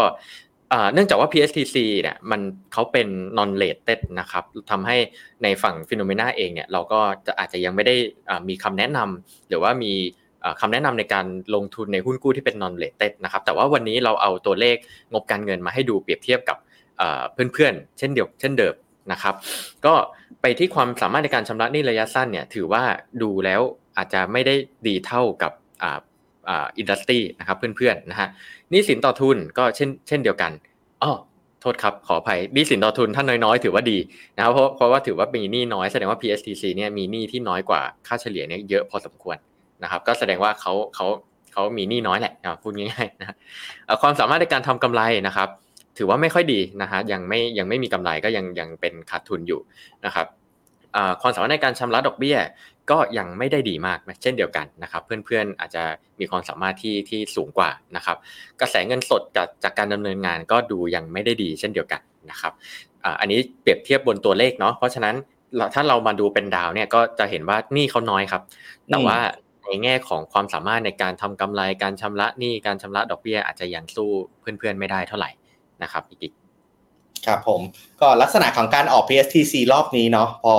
เขาก็หลักๆก็มีอยู่ 2 เหตุผลนะครับหนึ่งก็คือไป roll over นี่ก้อนเก่านั่นแหละ อันที่ 2 ก็คือใช้เป็น capex หรือว่าทุนในการดำเนินงานภายในบริษัทนะครับ PSTC ต้องระวังนิดนึงนะทุกคนมันไม่ได้มี rating นะ ตัวนี้เป็น non rate นะครับแต่ว่าเวลาที่เราลง non rate แน่นอนความเสี่ยงมันก็สูงขึ้นมาจากพวกที่มี credit rating ปกติเนาะ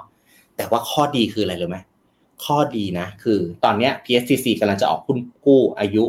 เกือบเกือบสามปี2.9ปีนะครับรบแล้วก็จองซื้อได้ประมาณสักช่วงวันที่23 27 28เดี๋ยวนี้กุมภาพันธ์เดือนนี้นะครับครับ พอเป็นแบบนี้ปุ๊บเขาเลยให้ rate ที่ดีมากเลยคุณเอ็มเขาให้ rate มา7.5เปอร์เซ็นต์ครับ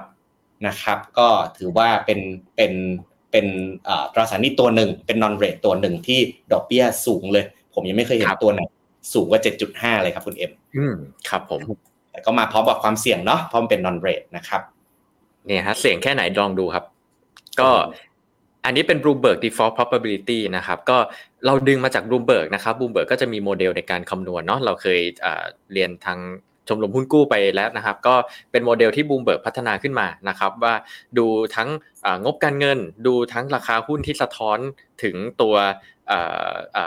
เหตุการณ์ต่างๆ ที่เกิดขึ้นนะครับ แล้วเขาก็มา gen เป็น default probability ตัวเลขนี้วิธีการอ่านค่าก็คือว่าเปอร์เซ็นต์เนี้ยสมมตินะฮะ PSTC ปัจจุบันก็คือ 2.3เปอร์เซ็นต์นะโดยประมาณนะฮะอันนี้อ่านค่าว่าโอกาสที่ PSTC จะมี default เกิดขึ้นภายใน 1 ปีข้างหน้าเนี่ย2.3เปอร์เซ็นต์นะครับก็อันนี้ที่ผ่านมาก็คือมีแง่เขาเรียกอะไรฮะมีมีแงนขึ้นเนาะเชิดเชิด tick up ขึ้นนะครับ ในขณะที่ตัว CPF แล้วก็เมืองไทยก็ยังดูไม่ได้มีปัญหาอะไรครับพี่กิ๊กครับผมก็เรียกว่าเป็น warning sign เนาะมีการ spike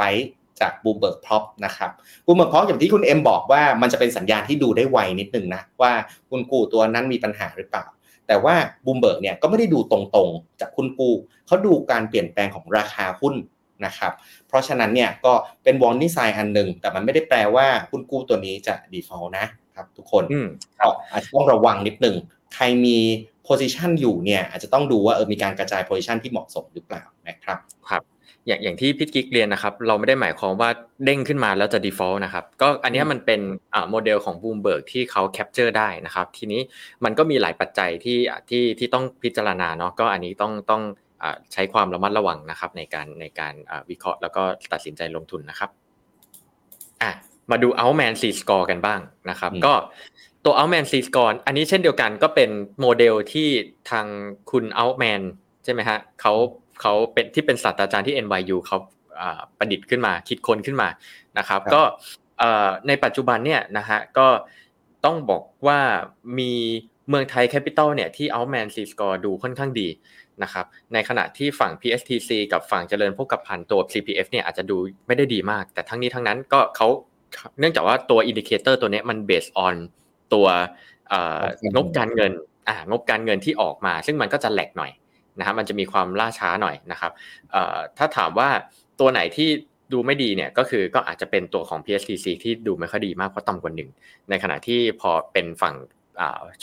ตัว CPF เนี่ยเกินหนึ่งเนี่ยยังถือว่าอาจจะคิดว่ายังไม่ได้อยู่ในโซนที่ที่เป็นเป็นเป็น red flag หรืออะไรนะครับเขารู้ตัวคุณเอ็มเขารู้ไงว่าเอ้ย default prob ก็ขึ้น rating ก็ไม่มี Altman ก็ไม่ดี เอาไปเลย 7.5%อันนี้คือสิ่งที่ bond issuer ให้แลกเปลี่ยนกับความเสี่ยงนะครับ ครับผมอะสุดท้าย The Stand มีคนขอมาเหมือนกันนะครับ ก็จะขอไปเร็วๆนะครับ The Stand เนี่ยเป็น property เป็นบริษัท property นะครับพี่กิ๊กรู้จักไหมครับ The Standพี่เคยเห็นเขามีโครงการอยู่แถวทองหล่อทองหล่อเดอะสแตนทองหล่อดีด้วยทำได้ อ่า แต่เนื่องจากมันเป็น non r a t นะเราก็เลยอาจจะไม่ได้มีสรุป อ่าอ่า issuer profile ที่ละเอียดขนาดนั้นนะครับ แต่ว่าก็เราก็เอาตัวเลขอ่า 4F สองอ่ามาให้อ่าเขาเรียก 6F มาให้ดู 6 fundamental มาให้ดูเหมือนเดิมนะครับ ก็ความสามารถในการชำระหนี้ระยะสั้นของเขา 12.8 เท่าถือว่าดีมากนะฮะเนี่ยเมื่อเทียบกับค่าเฉลี่ยของค่าเฉลี่ยของอุตสาหกรรมนะครับ Quick Ratio ก็คือความสามารถในการชำระหนี้ระยะสั้น แบบไม่รวม Inventory ก็ถือว่าดีมากๆเหมือนกันนะครับ 0.6 เมื่อเทียบกับ 0.3 Median เอ่อ DE ก็ถือว่าไม่สูง ถือว่าต่ำนะฮะ 1.6 เมื่อเทียบกับ PE อยู่ที่ 2.2 นะครับ ความสามารถในการทำกำไร 6%ถือว่าโอเคนะฮะกลางๆ ไม่ได้สูงแล้วก็ไม่ได้ต่ำความสามารถในการชำระดอกเบี้ย ถือว่ากลางๆ เหมือนกันนะครับ ไม่ถือว่าสูงแล้วก็ไม่ต่ำกระแสเงินสดจากการดำเนินงานอาจจะยังไม่มีข้อมูลตอนนี้นะครับ overall เนี่ยดูไม่แย่เลยครับพี่กิ๊กเดอะสแตนนะฮะถ้าเราเอามาแปลงข้อมูลตรงเนี้ยตัวเลข ตรงเนี้ยครับมา translate เป็น percentile rank แล้วเป็นดาวเนาะถือว่าดูดีเลยฮะเดอะสแตนถึงแม้ว่าจะเป็น non-rate แต่ว่าก็ถือว่าการทำกำไรหรือความสามารถในการชำระหนี้ระยะสั้นอะไรต่างๆเนี่ยไม่ได้แพ้บริษัท listed ที่มี rating triple B อะไรอย่างนี้เลยนะครับอะผมลืมแจ้งไปว่าหุ้นกู้ตัวนี้มีหลักประกันด้วยนะฮะที่เขาออกเนี่ย หลักประกันก็คือมีที่ดินเปล่าในปาจีนบุรี มีห้องชุดโครงการเดอะสแตนทองหล่อด้วยนะฮะรวมมูลค่ารวมพันสองร้อยกว่าล้านอะไรเงี้ยฮะก็ก็ถือว่าการมีหลักประกันเนี่ยก็จะเป็นลำดับชั้นนี้ที่สูงกว่าหุ้นกู้ไม่มีประกัน ถ้ามี default อะไรก็บังคับขายหลักประกันตัวนี้มาคืนจะผู้ถือหุ้นกู้ได้ครับครับผมสำหรับ The Stand นะ ก็กำลังจะหุ้นกู้อายุ 3 ปีนะครับ ดอกสูงเหมือนกันนะ 7.25 นะครับ ซื้อได้ช่วงวันที่ 29 ถึง เอ่อ19ถึง21เฟบนี้นะครับผมครับผมโอเค คุณเอ็มเดี๋ยวเราแวะตอบคำถามนิดนึงดีกว่า ก่อนที่จะเข้าเรื่องของกองทุนตราสารหนี้เนาะเหมือนมีคนสนใจกองทุนตราสารหนี้เยอะเหมือนกันนะครับ ครับก็โอเค สวัสดีคุณพ่อกระต่ายหูยาวนะครับแฟนประจำของเราเนาะคุณจิราวุฒินะครับ เอ่อตอนจบมีสไลด์ไหมไม่มีนะครับ วันนี้ไม่ได้มีสไลด์ให้ตอนจบนะครับ คุณจิรวุฒิแต่ว่ารายการนี้ครับเป็นรายการไลฟ์ก็จริงเนาะแต่เดี๋ยวจบไลฟ์เมื่อไหร่เนี่ยเราก็จะจะบันทึกรายการเนี่ยไว้ใน YouTube คุณจิรวุฒิก็สามารถเข้ามาดูย้อนหลังใน YouTube ได้อีกรอบหนึ่งนะครับหรือหรืออย่างนี้ก็ได้คุณจิรวุฒิครับ ไปไปเข้าร่วมชมรมหุ้นกู้ใน Facebook เราครับ แล้วทุก ๆ ครั้งหลังจากจบไลฟ์ผมจะมีแปะแคปรูปให้ นะฮะก็ไปไปไปตามในนั้นได้นะครับ ไปตามกันนะครับคุณจิรวุฒิรู้ไหมว่าคอนเทนต์ของรายการวันนี้เราไม่ได้คิดกันเองนะ แต่คนที่อยู่ในชมรมหุ้นกู้นี่แหละ บอกเรามาว่าอยากรู้อะไร แล้วเราก็มาทำคอนเทนต์เนี้ยออกมาวิเคราะห์ให้นะครับ เพราะฉะนั้นเรียนเชิญในชมรมหุ้นกู้เลย อยากรู้อะไรถามมาในนั้น เดี๋ยวเราจัดให้นะครับครับ โอ้มีคุณจักรพงศ์นะครับ บอกว่าวิเคราะห์การเลื่อนจ่ายของโกลคอนหน่อยครับ ผมคุณเอ็มโก ลคอนเราเมื่อกี้เราคุยกันไปสักแป๊บหนึ่งแล้วเนาะเรื่องโกลคอนนะครับ หลักๆเนี่ยคือเขาขอเลื่อนหนี้ขอผ่อนต้น แล้วก็ขอขึ้นดอกให้สำหรับคนที่ยอมนะครับ เดี๋ยวมีประชุมกันก่อนวันวาเลนไทน์นะ 13 กุมภานะครับ ก็ผมคิดอย่างนี้ครับก็คุณเอ็มวิเคราะห์โกลคอนเนี่ยผมว่าผมชอบเลยนะท่าที่มาเนี่ยท่าเดียวกับ ITD เลยครับท่าเดียวกันเออ ขอยืดเวลาการจ่ายออกไปนะแล้วก็ขึ้นดอกให้ 0.25 แล้วก็เงินต้นเนี่ยเมื่อก่อนบอกว่าจ่ายครั้งเดียวตอนบอลจบ ตอนนี้บอกว่าขอผ่อนจ่ายเป็นงวดๆได้ไหมนะครับสิ่งที่เราเห็นจากโกลคอนเนาะเราคาดว่าก็เกิดปัญหาเรื่องสภาพคล่องเหมือนกันละครับ ก็ไม่มีเงินก้อนมาคืนผู้ถือหุ้นกู้เนาะเพราะฉะนั้นวิธีหนึ่งเนี่ยก็คือประนอมหนี้เก่านะครับ ข้อดีก็คือโกลคอนเนี่ยยังไม่ได้แบบล้มละลายหรือ default นะนะครับ เพราะฉะนั้นสิ่งนี้เรายังยังมีโอกาสได้ได้เงินลงทุนคืนนะครับ แต่ว่าตอนนี้โกลคอนแค่ประสบปัญหาเรื่อง liquidity ระยะสั้นเท่านั้นเอง นี่คือสิ่งที่เรามองนะครับหุ้นกู้สิงห์เอสเตทอาทิตย์หน้าจัดมาให้คุณการชนัดหน่อยไหมคุณเอ็มขอเป็นอาทิตย์หน้าได้ไหมครับ พอดีมีในชมรมหุ้นกู้ก็มี request มาเหมือนกันครับตัวสิงห์เอสเตทนะครับจะอาทิตย์หน้าจัดให้ครับ โอเคนะครับ คุณกันชนัดนะ เดี๋ยวเจอกัน week หน้านะครับ อังคารหน้านะครับ คุณเจมสานะครับ วิเคราะห์โปรเอ็นหน่อยครับทำไมยกเลิกการขายหุ้นกู้อ๋อเขายกเลิกการขายใช่ไหมก็น่าจะขายได้ไม่ครบนั่นแหละครับ อืม ก็จริงๆเขาเขาล่าสุดเขามีข่าวด้วยพี่กิ๊กว่าเขาอาจจะมีส่วนเกี่ยวข้อง อันนี้แต่เป็นแค่ข่าวนะครับเขาก็ออกมาปฏิเสธละที่เรื่องเรื่องของอ่ากรรมการใช่ใช่ผมจำเนื้อหารายละเอียดไม่ได้ แต่เราไปเซิร์ชดูก็จะเจอนะครับ ครับครับมีข่าวเรื่องการฟอกเงินเนาะนะครับครับก็ล่าสุดกรรมการก็มีแสดงความรับผิดชอบแล้วก็ออกมาข่าวอยู่นะครับ อาจจะเป็นแต่ว่าข่าวเนี้ยมันเพิ่งออกมาเมื่อสองสามวันนี้ใช่ออกมาทีหลังครับ ออกมาทีหลังการขายหุ้นกู้ของของตัวนี้นะครับ ครับโอเคอะมี request แล้วครับ คุณเอ็มคุณพ่อกระต่ายหูยาวนะขอ DA ด้วยครับ ครับ DA ตัวไหนนะครับพ่อ DA คืออะไรขยายความ Double เพิ่มเติม A นิดนึงครับ DA คือ double A หรือว่าอะนะครับ คุณคุณคุณพ่อคุณพ่อขยายให้นิดนึงนะครับผมครับผโอเคได้ครับ แล้วคำถามหมดแล้วครับ คุณเอ็มประมาณนี้นะครับได้ครับ โอเค เดี๋ยวผมขอเดี๋ยวคุณเอ็มแชร์ให้หน่อยได้ไหมได้ครับมาสุดท้ายครับ วันนี้ฮะกองทุนแนะนำมี request มาเหมือนกันอยากทราบมุมมอง กองทุนแนะนำที่เป็นแบบตราสารหนี้ครับพี่กิ๊กครับผมโอเคได้ครับ ก็ เวลาเราทงลงทุนหุ้นกู้เนาะเราลงทุนหุ้นกู้อะเป็นใบใบใบหนึ่งสิบล้านยี่สิบล้านบาทก็ลงไปนะครับ แต่ในขณะเดียวกันเนี่ยมันมีการลงทุนในประเภทหนึ่งที่ลงทุนในหุ้นกู้เหมือนกัน แต่ว่าลงผ่านกองทุนรวมนะนะครับ กองทุนรวมหุ้นกู้ที่เราเรียกว่า ดังที่สุดในประเทศไทยและดังที่สุดในโลกเนี้ยก็คือกองทุนของพิมโก้เนี่ยแหละครับพิมโก้เนี่ยเรียกว่าเป็นแบบบลจที่อยู่ในต่างประเทศนะแล้วก็ทำธุรกิจเกี่ยวกับเรื่องบอลเป็นแบบเรียกว่าแบบ แม่นมากๆที่เกี่ยวกับเรื่องบอลนะครับ มันมีข้อดีข้อเสียแตกต่างกัน นักลงทุนที่ซื้อหุ้นกู้เป็นใบๆเนี่ย กับนักลงทุนที่ซื้อหุ้นกู้ผ่านกองทุนเนี่ย ข้อดีข้อเสียไม่เหมือนกันนะครับ คนที่ซื้อเป็นใบๆแน่นอนว่าถ้าคุณเงินเยอะคุณกระจายการลงทุนได้เยอะอยู่แล้ว ใบละสิบล้าน ถ้ามีร้อยล้านก็กระจายได้สิบใบถูกไหมแต่ลักษณะของกองทุนเนี่ยลงหนึ่งกองทุนนะข้างในอาจจะมีหุ้นกู้หลักร้อยใบอยู่ในนั้นนะครับ หนึ่งในกองทุนหุ้นกู้ที่ได้รับความนิยมมากที่สุดในโลก แล้วผมคิดว่าเขาก็เป็นแบบ เป็นเจ้าที่บริหารกองทุนหุ้นกู้ได้เจ๋งที่สุดเจ้าหนึ่งก็คือพิมโก้นั่นแหละนะครับ คนไทยคุ้นชื่อกับกองทุนพิมโก้ดีนะครับกองทุนพิมโก้เข้ามาในประเทศไทยนานมากแล้ว เป็นกองทุนขวัญใจของปวงชนชาวไทยนะครับ ปัจจุบันเนี่ยใครที่ลงทุนพิมโก้นะพิมโก้เนี่ยเขาขายเป็นสกุลเงินดอลลาร์นะครับใครที่ลงทุนพิมโก้เนี่ย ได้ได้ดอกเบี้ยนะประมาณสัก 7.3%ที่เราเรียกว่า yield to maturity นะครับดอกเบี้ยสูงมากเลย เหมือนกับดอกเบี้ยที่เราที่ผมเคยเล่าอะว่าแค่ T bill ดอกเบี้ยพันธบัตรภาครัฐในอเมริการะยะสั้นๆเนี่ยดอกเบี้ยก็ไป 4%กว่าแล้วใช่ไหมแต่ว่าพิมโก้เนี่ยลงทั้งบอลตั้งหลายอย่างนะครับไม่ว่าจะเป็น corporate bond ก็มี emerging market bond high yield bond investment grade bond เอามาผสมกันหมดเลย แล้วจัดเป็นพอร์ตการลงทุน พอร์ตที่เขาจัดออกมาเนี่ย เขาได้ผลตอบแทนประมาณสัก7%นะครับจำตัวเลขนี้ให้ดีนะ 7%ในหน้าถัดไปนะครับ เวลานักลงทุนเข้ามาลงทุนในตราสารหนี้เนี่ยนะครับ พอเวลาลงทุนในไทยเนี่ยเราลงเป็นเงินบาทถูกไหมแต่ว่ากองกองทุนพิมโก้เนี่ยเขาอยู่ต่างประเทศนะต้องลงทุนเป็นสกุลเงินดอลลาร์นะครับนักลงทุนก็มีอยู่ 2 กลุ่มบอกว่าโอ้ยกลัวดอลลาร์บาทเคลื่อนไหว กลัวดอลลาร์แข็งแล้วจะขาดทุน ถ้าดอลลาร์อ่อนก็ยิ่งกำไรแล้วถ้าดอลลาร์บาทอ่อนก็ยิ่งกำไร แต่ถ้าดอลลาร์แข็งนะครับนักลงทุนก็จะขาดทุน นักลงทุนก็จะมีประเด็นเนี้ยกลัวประเด็นนี้กันมากนะครับ ที่ผ่านมาเนี่ยกองทุนพิมโก้ที่เราเห็นอยู่ในประเทศไทยเนี่ยส่วนใหญ่ก็เป็นกองแบบเรียกว่า hedging ร้อยเปอร์เซ็นต์นั่นแหละกันทั้งนั้นนะครับ ทีนี้เมื่อปลายปีที่แล้วครับคุณเอ็มมีบลจหนึ่งออกมานะ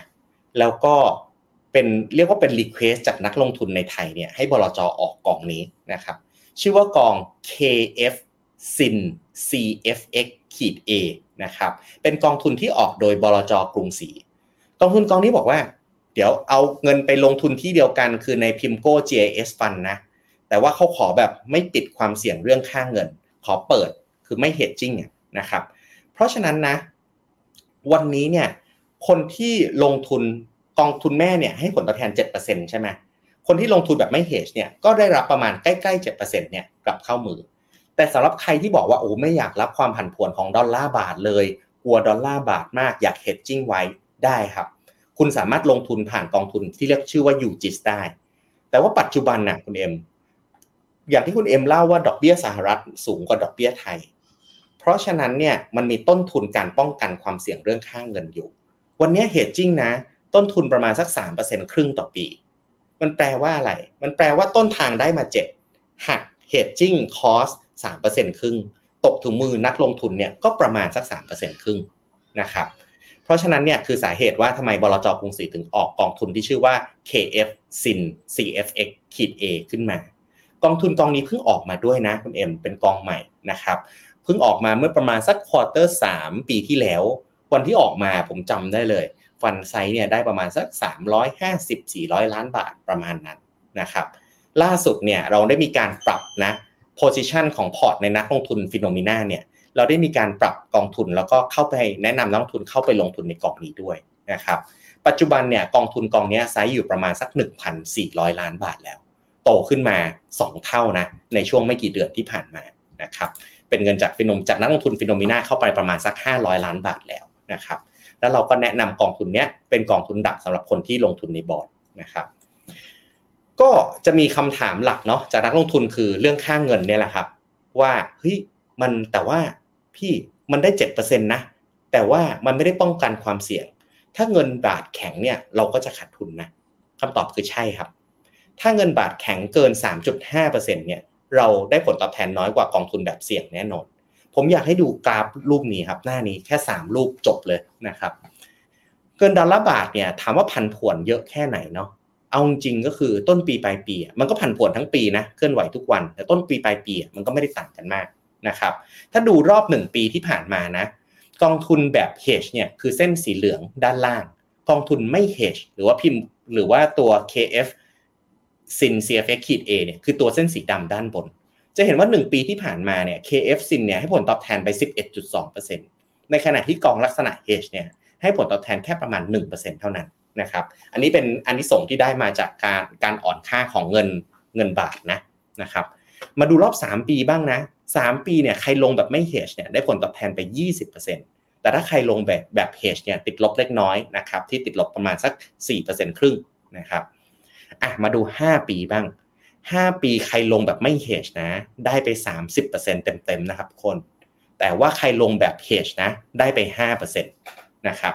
ก็จะเห็นว่ากองทุนพิมโก้ JS เนี่ยแบบไม่ hedge เนี่ยมีแนวโน้มที่จะให้ผลตอบแทนเนี่ยดีกว่าในระยะยาวนะ1ปี 3 ปี 5 ปี ข้อมูลในอดีตบอกแล้วว่าดีกว่าทั้งนั้น แต่สิ่งที่ต้องแลกมานะครับคือความผันผวนระยะสั้น ถ้าใครสังเกตดีๆเนี่ยจะเห็นว่า กราฟของเส้นสีดำเนี่ยขึ้นขึ้นลงลงขึ้นขึ้นลงลงตลอดเวลาเลยนะครับ เพราะว่ามันเป็นผลมาจากค่าเงินดอลลาร์บาทที่เปลี่ยนแปลงไปนั่นเอง เพราะฉะนั้นถ้าใครนะคุณเอ็มย้อนกลับไปหน้าหนึ่งครับ ถ้าใครรับความเสี่ยงเรื่องค่าเงินบาทได้นะ วันนี้เราแนะนำนักลงทุนไปลงทุนในกองทุน KF Sin CFA คิด A เพราะอยู่กำลังจะได้รับประมาณสัก 7%เต็มๆ จากต้นทางนะครับ ถ้าดอลลาร์บาทขึ้นหรือลงอ่อนหรือแข็งก็มีผลกับรีเทิร์นที่จะได้เช่นกัน เพราะฉะนั้นคนที่ซื้อ KF Sin CFX เนี่ยคือลุ้นบาทอ่อนนะครับ เมื่อเช้าเนี่ยผมคุยกับคุณเจษนะ แล้วคุณเจษก็มีมาคุยใน morning brief ด้วยนะครับ ทางคุณเจษก็วิวว่าเงินบาทน่าจะอ่อนต่อเรื่องในปีนี้นะครับ ถ้าใครบอกว่าโอ้อยากลงตราสารนี่แหละ แต่ว่าไม่ชอบความผันผวนเลย ไปกองนี้เลยครับ ทางขวามือนะกอง UGIS นะครับของบลจ UOB ทั้งคู่ลงไปลงทุนในพิมโก้ JS เหมือนกันนะครับ อันนี้ก็เป็นอีกหนึ่งทางเลือกนะครับคุณเอ็มที่ เราเอามาให้ดูเนาะว่าสำหรับนักลงทุนที่บางคนเนี่ยไม่อยากลงบอลเป็นตัวตัวรู้สึกอาจจะรู้สึกเสี่ยงเกินไป อาจจะรู้สึกว่าแบบเออไม่สะดวกที่จะลงทอนบอลเป็นตัวตัวนะครับ ก็สามารถซื้อกองทุนผ่านผ่านกองทุนที่ลงทุนตราสารหนี้เนี่ยผ่านกองทุนทั้งสองกองทุนที่ผมได้กล่าวไว้ได้นะครับ ก็เป็นอีกหนึ่งทางเลือกนะคุณเอ็มที่ผลตอบแทนดีๆในช่วงนี้นะครับ ได้เลยครับครับ คุณฮาชิบะนะสอบถามเพิ่มเติมนะครับ เรื่องพิมโก้ JS Income นะครับ เห็นว่า Initial Charge 5%ตัวเลขนี้ถือว่าสูงไหมครับ และนักลงทุนต้องกังวลเกี่ยวกับตัวเลขนี้ไหม เป็นคำถามที่ดีมากนะครับ คุณฮาชิบะรอบคอบมากนะครับพิมโก้ JS เนี่ยถูกต้องเลย ถ้าเราเป็นนักลงทุนรายย่อยนะ เดินไปสิงคโปร์ เดินไปอเมริกา บอกว่าขอกองซื้อกองทุนนี้หน่อย เงินลงทุน 100 บาทของเราเนี่ย โดนตัดไปละ 5 บาทเป็นค่าฟอนต์เอ็นนะครับ เพราะว่าอะไร เพราะว่า สิ่งที่เราไปซื้อเนี่ยเป็นกองทุนที่เขาเรียกว่าเป็นคลาสของรีเทลก็คือคลาสของรายย่อยทั่วไปนะครับ การซื้อกองทุน PIMCO GIS ผ่านทั้ง UGIS หรือว่า KF SIN CFX เนี่ยข้อดีคือคุณไม่เสีย 5%นะครับ เพราะว่าทั้งบลจกรุงศรีและบลจ UOB เนี่ยเข้าไปซื้อผ่านคลาส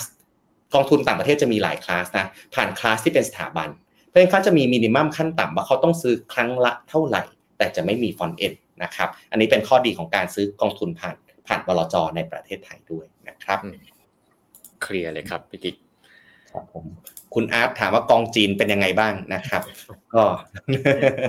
ตอนนี้ก็สลบไปนิดนึงนะครับ วันนี้วันนี้จีนลืมตาอ้าปากได้หน่อยนะ เด้งขึ้นมาเยอะนะครับ ตอนนี้เนี่ยทางคุณเจษก็มีแนะนำลงทุนในกองทุนจีนเหมือนกันนะนะครับ แต่ว่าตอนนี้เสียงแตกนะครับ คุณอาร์ต คุณแบงค์เนี่ยยังไม่ชอบจีนนะยังไม่อยากเข้า แต่คุณเจษเนี่ยบอกว่าวันนี้จีนเนี่ยถูกมากที่สุดในรอบ 10 ปีครั้งหนึ่งเลยนะนะครับกำลังอยากคุณเจษก็ชอบเข้าจีนเหมือนกันนะครับดังนั้นลองศึกษาข้อมูล เรามีเอ่อเรามีรายการ The War Room ครับคุณอาร์ตเมื่อวันพุธที่ผ่านมา ประเด็นคือคุณเจษปะทะกับคุณแบงค์คุณแบงค์ไม่ชอบจีน คุณเจษชอบจีน แล้วเอามาดีเบตกัน อ่า ว่าจะเป็นยังไงนะครับเด้งแปดเปอร์เซ็นเลยแหละครับ ไม่น่าใช่เหรอครับ ครับผม โอเคได้ครับผม อะคุณเปิดขายแปดถึงเก้าแล้วก็สิบสองอันนี้หมายถึงตัวสิงเอสเต e ใช่ไหมฮะ เดี๋ยวไปติดตามกันในชมรมหุ้นกู้ครับ ในในเพจ Facebook นี้ฮะ เดี๋ยวทีมงานไปจัดให้ครับ คุณกัญชนัทครับเอ่อครับ ใครยังไม่ได้เข้ากลุ่มนะฮะ เมื่อกี้มีคุณจิราวุธด้วย นะครับ ที่บอกว่าเอ๊ะใช่ไหมเอ่อใช่ครับอะก็ลองเข้าไปพูดคุยกันนะครับ เดี๋ยวไปติดตามกันนะครับ เดี๋ยวเราจะเอ่อมีเอ่อในแง่ของตัวข้อมูลของสิงเอสเต e แถมไปให้ด้วยนะครับ ก็สแกน QR ไปกดไปพูดคุยกันได้นะครับ ไปเจอกันพวกเราได้ทั้งสองคนนะครับ มีคุณจอยสิกคนหนึ่งด้วยนะฮะที่เป็นแอดมินนะครับ ครับผมก็วันนี้ก็ ประมาณนี้เนาะนะครับแล้วเข้าไปพูดคุยกันในชมรมหุ้นกู้ต่อนะ ตอนนี้คุณเอ็มคุณจอยเข้ามาอัปเดตสถานการณ์หุ้นกู้ทุกวันนะครับ เวลามีข่าวหุ้นกู้ตัวไหน ทั้งข่าวร้ายข่าวดีนะ เราเอามาเล่าให้กับนักลงทุนฟังทุกคนผ่านชมรมหุ้นกู้นะครับผมก็วันนี้ขอประมาณนี้ก่อนนะครับผมวันนี้ได้เวลาแล้วผมกับคุณเอ็มขอบคุณทุกท่านมากนะครับ วันนี้ที่เข้ามาชมรายการกันนะหุ้นกู้เป็นสิ่งที่